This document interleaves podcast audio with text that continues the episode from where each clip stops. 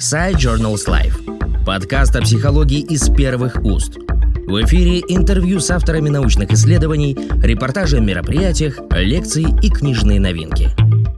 В статье представлены результаты очень интересного исследования, посвященного нашумевшей игрушке Хаги-Ваги. Исследование было проведено на базе Центра междисциплинарных исследований современного детства МГППУ в ноябре 2022 года. И э, выборку исследования составили э, более 260 воспитателей, более 1800 родителей э, детей – раннего дошкольного и младшего школьного возраста, и также более 130 детей в возрасте 4-10 лет. Дело в том, что игрушка Хаги-Ваги это такой а, монструозный персонаж, антропоморфное существо с длинными руками. Изначально это персонаж компьютерной игры Poppy Playtime, которая была выпущена еще в 2021 году. А, но на создание самих мягких игрушек вот с этим образом повлияла даже не компьютерная игра, а скорее ролики видеоблогеров, а, которые изначально создавались для демонстрации комментариев процесса прохождения игры. Это, собственно, один из самых популярных жанров э, подобных роликов на YouTube.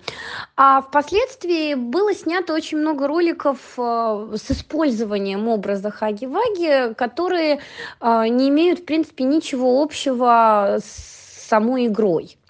И вот э, спустя достаточно короткое время э, появилось э, множество э, различной продукции, предназначенной для детей, с образом хаги-ваги. И, конечно, вот э, в первую очередь линейки игрушек с этим персонажем, которые постепенно э, появились во всех мировых маркетплейсах. А, интересно, что вообще монстры и монструозные персонажи – это неотъемлемая составляющая современной детской субкультуры. А, сегодня ребенок сталкивается с монстрами и на страницах книг, и в мультфильмах, и, конечно, резонный вопрос, который задают родители, а как вообще стоит э, относиться к такого рода продукции? А, стоит ли ее покупать детям, особенно когда они просят? А дети просят, поскольку это есть у их сверстников. А, могут ли такие игрушки оказывать какое-то негативное влияние на психику ребенка, на его развитие, или же нет?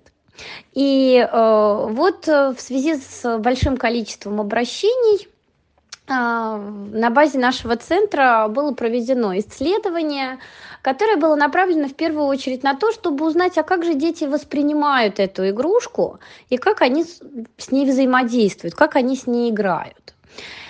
И э, надо сказать, что вообще исследований, посвященных э, игрушкам-монстрам, достаточно много. Э, есть много зарубежных исследований. В отечественной традиции э, есть известные исследования, которые проводились под руководством, в частности, Елены Олеговны Смирновой. Это исследование монстров Хай. Э, под руководством Людмилы Осиповны Илькониной. И, э, в общем-то, все эти исследования в основном, они показывают, что дети совершенно иначе воспринимают э, эти игрушки. И то, что шокирует взрослых, ребенок может как бы фактически не замечать. Наши исследования, в общем-то, в русле а, этих работ. То есть оно э, показало, что современные российские дошкольники не воспринимают хаги-ваги как нечто пугающее, страшное и ужасное. То есть для них это просто вот такой э, длиннорукий персонаж. Некоторые даже называют его там обезьянкой, мягким мишкой. И по нашим данным, большинство детей взаимодействуют э, с хаги-ваги как с любой другой мягкой игрушкой. Причем интересно, что поскольку вот э, на тот момент, на ноябрь 22 года, а, эта игрушка была, ну, можно сказать, на пике популярности, а, большинство детей воспринимало ее как атрибут престижа. То есть э, как что-то, что дети носят с собой, не столько для игры, сколько для демонстрации, что у них это тоже есть. А, и, соответственно, у многих детей эта игрушка была дома, при этом, вот э, по нашим данным, именно в игровых эпизодах дети достаточно редко использовали эту игрушку. А, то есть для них в первую очередь это был атрибут престижа. Или вот еще вторая функция игрушка-обнимашка. Да, собственно, хаги – это как раз-таки от глагола to hug – обнимать. То есть изначально этот персонаж э, так сконструирован, так сделан, что его длинные мягкие руки созданы для того, чтобы обниматься. В общем-то, как раз-таки, да, это противоречит вот этой идее о страшном а, монстре, которого все должны бояться. А, тем не менее, определенная обеспокоенность а, и родительского сообщества, и воспитателей, она все-таки не беспочвена, поскольку, как мы выяснили, многие дети знакомятся с бэкграундом этого персонажа на, э, на YouTube.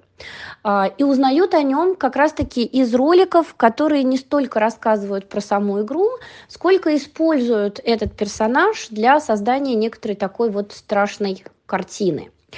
И вот здесь уже мы обратили внимание на то, что те дети, которые э, смотрят эти ролики, э, те дети, которые знают э, о вот этом, скажем так, условно страшном бэкграунде Хаги-Ваги, э, они демонстрируют определенные негативные, иногда даже агрессивные тенденции при взаимодействии с этой игрушкой.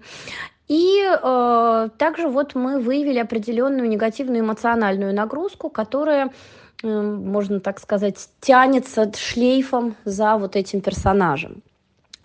Таким образом, вот можно сказать, что сама по себе э, игрушка, вот как бы вне контекста и вне ситуации, э, она воспринимается ребенком Э, совершенно не так, как мы, взрослые, это делаем.